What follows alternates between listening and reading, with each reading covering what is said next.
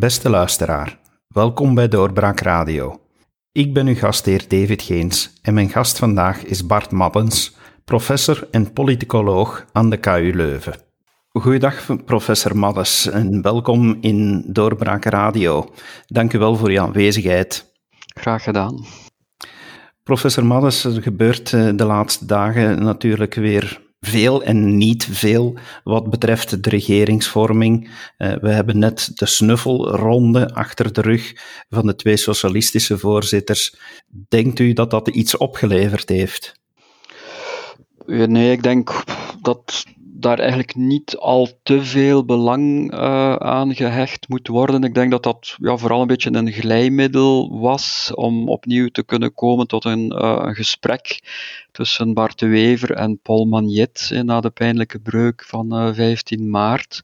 Uh, je voelt ook wel ja, in, de, in de media, vooral in de progressieve media, dat men Conor Rousseau in de markt probeert te zetten als een, als een groot staatsman. Dus ik denk dat dat ook een beetje in dat perspectief moet worden gezien. maar voor de rest ja, denk ik niet dat dat eigenlijk zo, zo belangrijk was. Zitten we dan gewoon terug bij af? Verandert er eigenlijk wel iets op dit moment nog? Wel, natuurlijk institutioneel gezien zitten we vandaag met een volwaardige regering. Hè. En ik vind wel dat dat in de media vaak een beetje verkeerd wordt voorgesteld. Hè. Men zegt van deze regering is niet volwaardig, heeft uh, het vertrouwen tot september en dan niet meer. Maar grondwettelijk gezien klopt dat natuurlijk niet. Hè. Oftewel heb je een volwaardige regering, ofwel heb je er geen. Dus vandaag hebben we een volwaardige regering die eigenlijk voor onbepaalde tijd het vertrouwen geniet van het parlement, totdat het tegendeel blijkt. En volgens de letter van de grondwet ja, kan dat tegendeel enkel blijken wanneer dus de Kamer um, met een absolute meerderheid, dus met minstens 76 uh, stemmen voor, deze regering um, een motie van wantrouwen stemt deze, tegen deze regering en een alternatief voorstelt. Dus dat is eigenlijk bijna onmogelijk. Hè. Dat betekent dat je al zou moeten, zelfs al laat je dan nog PVDA, Vlaams Belang, uh, buiten beschouwing, uh, ja, dan zou je al moeten een akkoord hebben tussen N-VA, PS uh, en de Groenen om deze regering weg te stemmen en om een alternatief voor te stellen. Dus eigenlijk constitutioneel gezien is het eigenlijk bijna onmogelijk om, om deze regering te ontslaan. Dus dat is eigenlijk het, het, het, institutionele verhaal. Politiek gezien ja, is dat natuurlijk iets anders. Hè. Politiek gezien kun je je voorstellen dat op een bepaald moment, hè, als, als zou blijken dat, dat deze regering ja, niet opnieuw het vertrouwen kan krijgen van een gewone meerderheid in het parlement, dat deze regering dan beslist om de eer aan zichzelf te houden en uh, het ontslag in te dienen bij de koning. Maar dat is natuurlijk een politieke beslissing. En, en vanaf dat moment, dus als deze regering ontslag um, neemt, ja, dan zitten we natuurlijk weer in het systeem van um, de regering van lopende zaken. en dan ja, komt heel het circus weer op gang van uh, informateur, formateur, onderhandelaar enzovoort. Uh, enzovoort. Maar dus wat Georges-Louis Boucher op een bepaald moment heeft gesuggereerd, ja, en, en dat klopt eigenlijk ook wel institutioneel, ja, dat is dat deze regering, ook, al, ook al heeft die regering maar 38 zetels, dat die eigenlijk kan verder doen tot aan de verkiezingen van 2024. Um, ehm, en sowieso ja, veel meer bevoegdheden heeft dan een regering in lopende zaken. Als het bijvoorbeeld gaat over nu recent F-16 vliegtuigen sturen opnieuw naar, uh, naar Irak. Ja, bedoel, deze regering kan daartoe perfect beslissen. Hè, heeft als uitvoerende macht volheid van bevoegdheden. Zit er dan geen probleem in wat betreft de creatie van nieuwe wetten en uh, zo meer, want ja, daar moeten ze dan toch telkens op zoek gaan naar een meerderheid in de Kamer. En ja, het is nu al uh, onbegonnen werk om een meerderheid te vinden, dus uh, dan, dan moet er toch iedere keer enorm gelobbyd worden voor ieder voorstel apart. Ja, natuurlijk, alles wat dat betreft begroting en, en wetgeving, ja, daar moet er dan een meerderheid gezocht worden in de Kamer, hè. Een, een gewone meerderheid weliswaar, geen, geen absolute meerderheid. En dat is dan natuurlijk de taak van de, de premier van een minderheidsregering om op zoek te gaan naar zo'n meerderheid uh, en om te kijken onder welke voorwaarden zo'n meerderheid tot stand kan komen. Um, en het vreemde nu in de huidige situatie, dat is dat eigenlijk premier Wilmes als premier van een volwaardige regering, weliswaar een minderheidsregering, ja, dat zij eigenlijk heel weinig daadkracht vertoont op dat vlak. Ik bedoel, je ziet in alle landen, en het zijn er heel veel landen met minderheidsregeringen, is dat natuurlijk de kerntaak van de premier om op zoek te gaan naar een parlementaire meerderheid voor wetgeving en voor, voor begroting. Um, en nu ja, lijkt Wilmes te zeggen van ja, ik, ik doe daar niet aan mee. Ik, ik, ik doe dat niet. Hè. Dus ze gedraagt zich eigenlijk als premier van een regering in lopende zaken, terwijl ze premier is van een volwaardige regering. En dat vind ik eigenlijk heel, heel bizar en dat is eigenlijk bijna een vorm van schuldig verzuim eigenlijk. Hè. En het is niet dat ik daar als Flaming Hand echt wakker van lig, uh, maar dat doet ook natuurlijk wel afbreuk aan het prestige ja, van die functie van eerste minister. Een eerste minister die, die eigenlijk zegt van ja, op zoek gaan naar een, naar een, naar een meerderheid voor een relanceplan, ja, dat is mijn probleem niet. Ik, ik zal dat niet doen. Dat is eigenlijk een heel surrealistische situatie. Ja, u noemt natuurlijk al dat relatieplan. We hebben daar nu ongelooflijke nood aan. We hebben nood aan een begroting die heel duidelijke keuzes maakt. En we hebben dan een regering wel met volheid van bevoegdheid, maar ja, wat gebeurt er als die inderdaad niet voldoende medestemmers krijgt om een begroting eh, goed te keuren? Waar zitten we dan? In theorie, institutioneel gezien, ja, kan deze regering voortsukkelen tot 2024 hè, en, en, en blijven terugvallen uh, op voorlopige twaalfden. Nu, dat is, dat is allesbehalve een wenselijk scenario. We hebben trouwens de voorbije maanden gezien waartoe dat, dat leidt. Hè. Dat leidt dan tot het soort Sinterklaaspolitiek, uh, waarbij men wel veel geld uitdeelt, maar het geld dat men eigenlijk niet, niet heeft. Dus dat is institutioneel, kan dat natuurlijk, kan dat niet eindeloos, maar tot 2024 eigenlijk voort, voortgaan, voortsukkelen. Maar dat is natuurlijk politiek gezien alles behalve wenselijk. Hè. Dus vandaar hè, dat ik duidelijk zeg, als in september blijkt dat dus de huidige minderheidsregering er niet in slaagt om een, om een meerderheid te krijgen voor een relanceplan, het zij door als minderheidsregering te blijven functioneren, het zij door zich om te vormen tot, een, tot een meerderheidsregering, ja, dan is het evident, dan moeten we naar vervroegde verkiezingen gaan. Um, ik denk dat daar eigenlijk geen discussie over kan zijn, hè, dat, dat, er, dat er vervroegde verkiezingen moeten zijn. Trouwens, ik, ik heb altijd gezegd, allee, 200 dagen na de verkiezingen dat is een redelijke termijn. Als er dan nog geen regering kan worden gevormd, uh, dan moeten er nieuwe verkiezingen zijn. Nu, daar zaten we eigenlijk al eind, uh, eind vorig jaar. Um, maar dus nu vind ik, ja, a fortiori, dat er uh, nieuwe verkiezingen moeten gehouden worden, omdat er geen regering kan worden, ja, geen, geen regering kan worden gevormd die dus zo'n relanceplan vorm kan geven. Um, maar ook omdat ondertussen natuurlijk, ja, we hebben de coronacrisis gehad. Uh, er is natuurlijk wel politiek het een en ander veranderd. Hè. Die coronacrisis, ja, dat was ja, misschien wel de meest ingrijpende crisis sinds de Tweede Wereldoorlog. Uh, je voelt dat standpunten en prioriteiten, zowel van de burgers als van de politieke partijen, zijn gaan verschuiven. Hè. Um, en in zo'n situatie ja, kun je eigenlijk zeggen dat het parlement dat we vorig jaar hebben gekozen, dat dat eigenlijk achterhaald is. Um, dat is het, ja, het, parlement van een vorig tijdperk, als het ware. Um, en, en nu, ja, denk ik, moeten we opnieuw de kiezer aan het woord laten.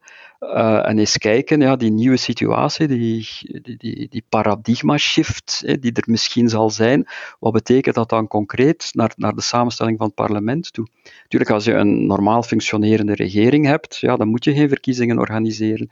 Uh, maar nu heb je dus en geen uh, normaal functionerende regering, en twee, heb je dus die, die veranderende standpunten, prioriteiten in de publieke opinie. Dus dat zijn eigenlijk twee redenen om dringend nieuwe verkiezingen te organiseren.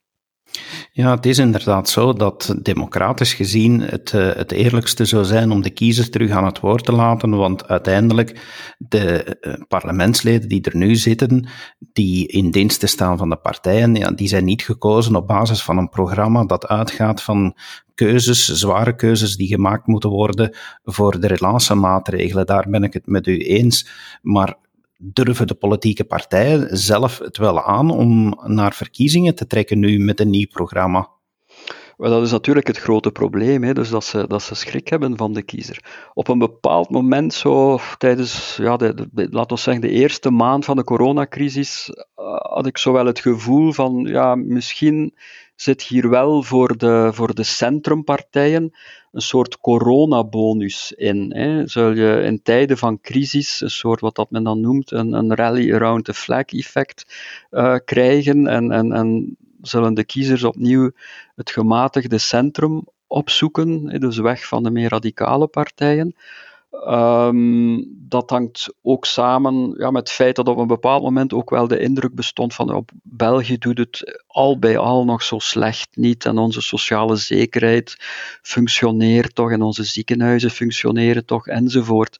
Nu, nadien is dat natuurlijk omgeslaan. Hè. Dus die sfeer is vandaag helemaal anders. Hè. Dus vandaag wordt meer en meer de nadruk gelegd op, op eigenlijk het falen van het Belgische systeem.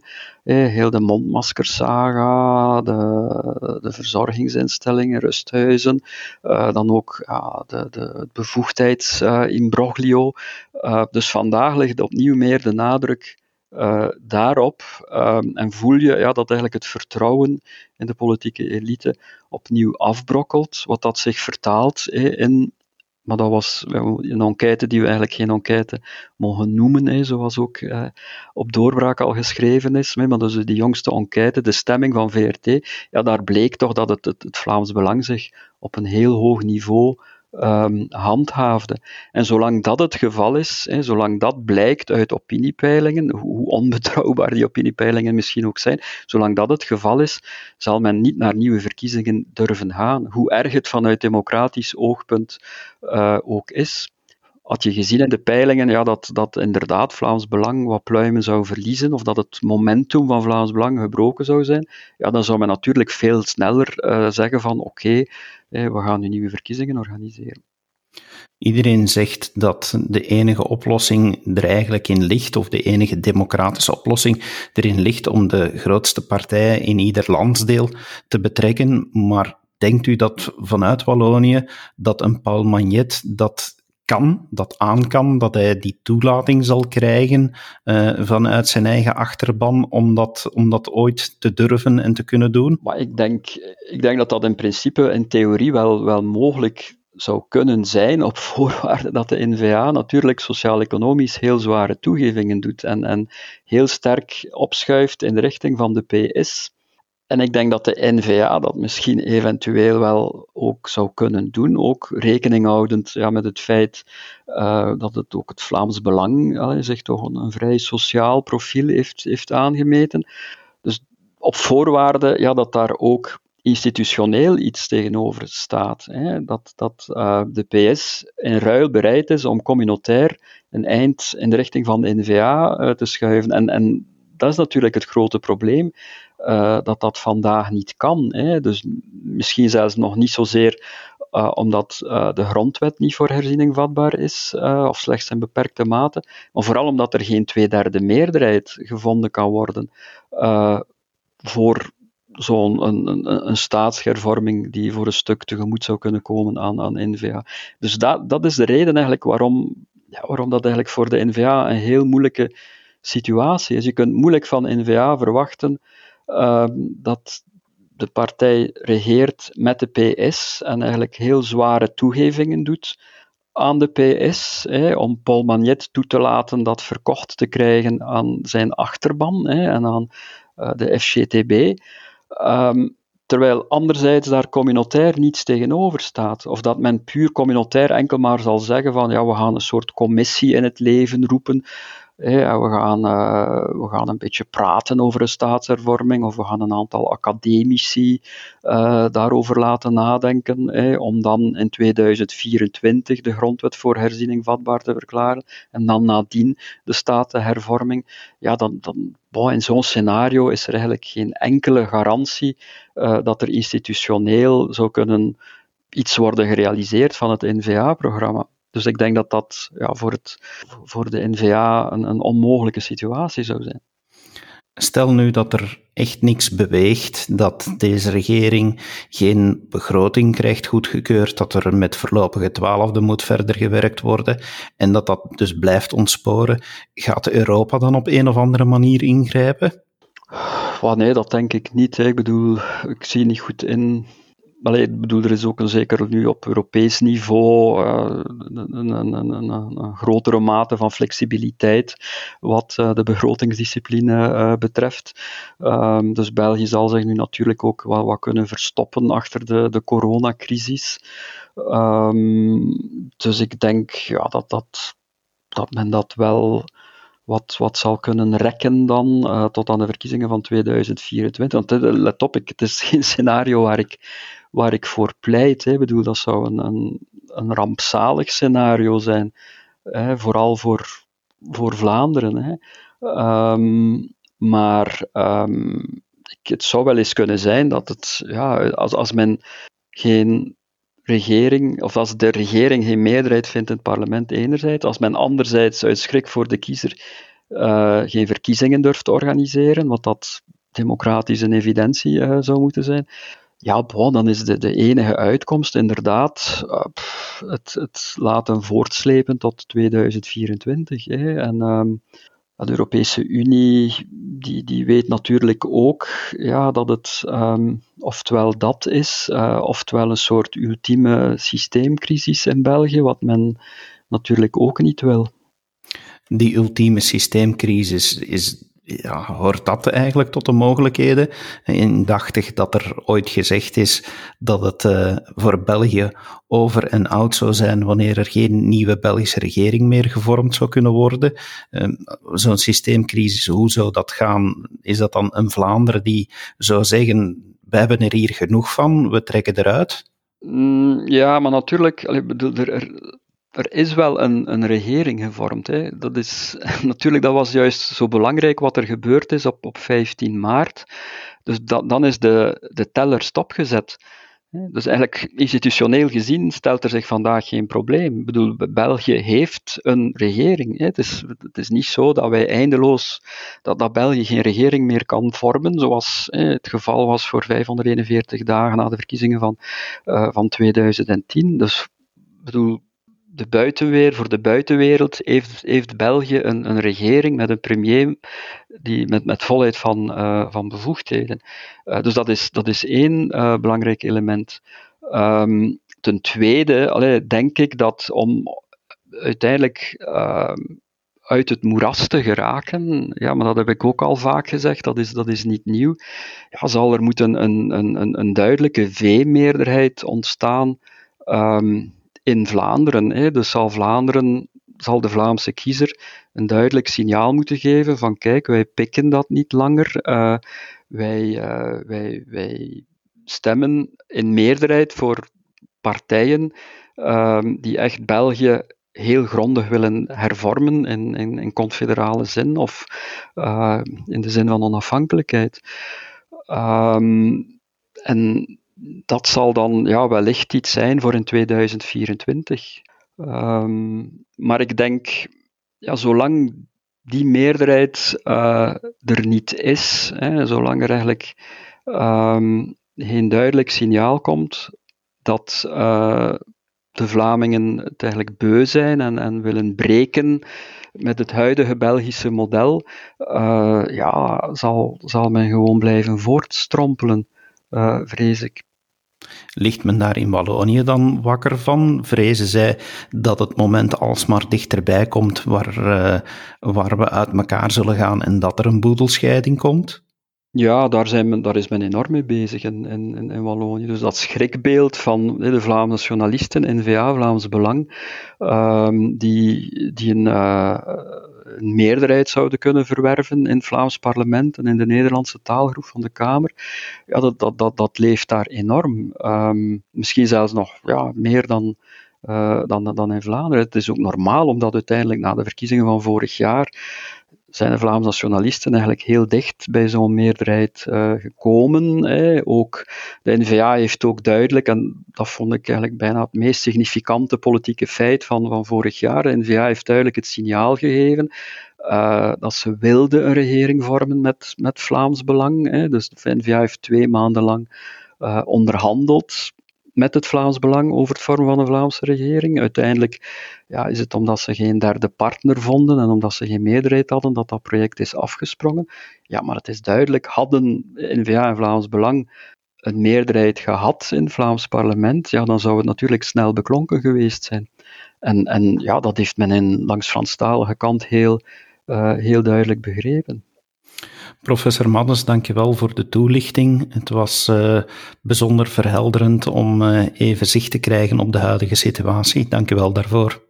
U bent bedankt. En graag, beste luisteraar, tot een volgende keer. Dag. Dit was een episode van Doorbraak Radio, de podcast van doorbraak.be. Volg onze podcast op doorbraak.be/radio of via Apple Podcasts, Overcast of Spotify. Bezoek ook onze website op doorbraak.be en steun ons door een vriend te worden van Doorbraak.